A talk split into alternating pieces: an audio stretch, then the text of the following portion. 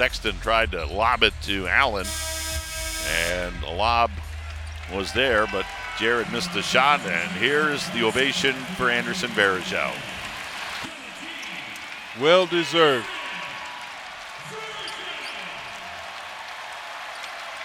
Good to see him. Andy with a wave to the crowd as he checks in up on the Humongotron. They're showing a few folks here at Rocket Mortgage Fieldhouse with those Varejao jerseys. Oh, it's great to see him back. Yes, it is. 12 years with the Cavaliers, signed a 10 day contract. He'll finish out this season as a Cav. He left it all on the floor, Tim. Boy, he sure did.